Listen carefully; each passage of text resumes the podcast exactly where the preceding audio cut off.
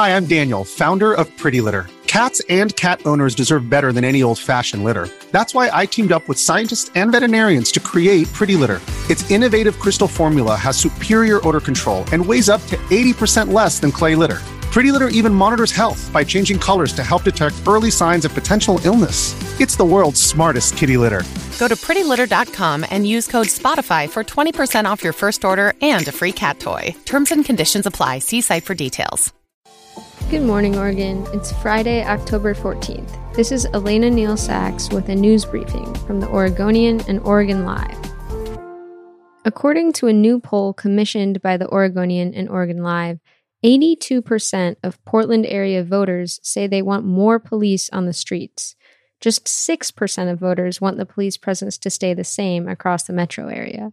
Another 6% want fewer police. The highest concentration of participants who said they want more police live in Clackamas County, followed by Washington and then Multnomah. Some poll respondents clarified that they don't just want more police, they also want to see more mental health professionals respond to calls for help. Older respondents were more likely to support hiring more officers than younger ones.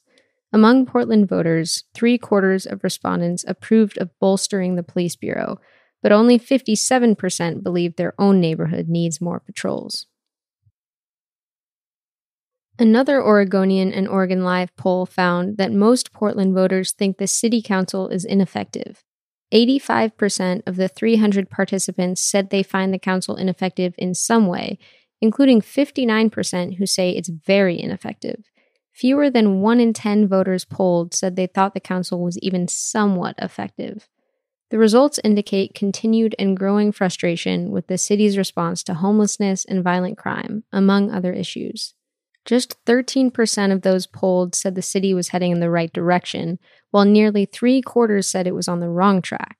The results highlight more pessimism that at any point pollsters tracked between 1993 and 2020.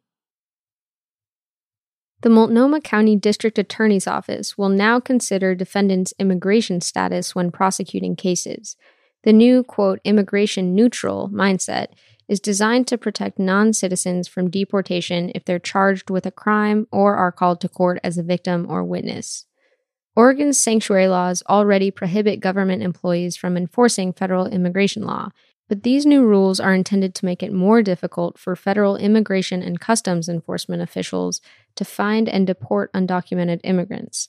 Across the country, ICE has had a habit of detaining people entering and exiting courthouses. The county's new policy requires deputy district attorneys to explicitly consider whether criminal charges would jeopardize a defendant's immigration status at every stage of the case, including while making charging decisions, striking plea deals, and during sentencing. Portland mobile video game company Brainium just sold to a Las Vegas company for $70 million. Brainium was founded in 2008, and its games include variations on solitaire, blackjack, and Sudoku, among others. Brainium's Portland office employs 32 people.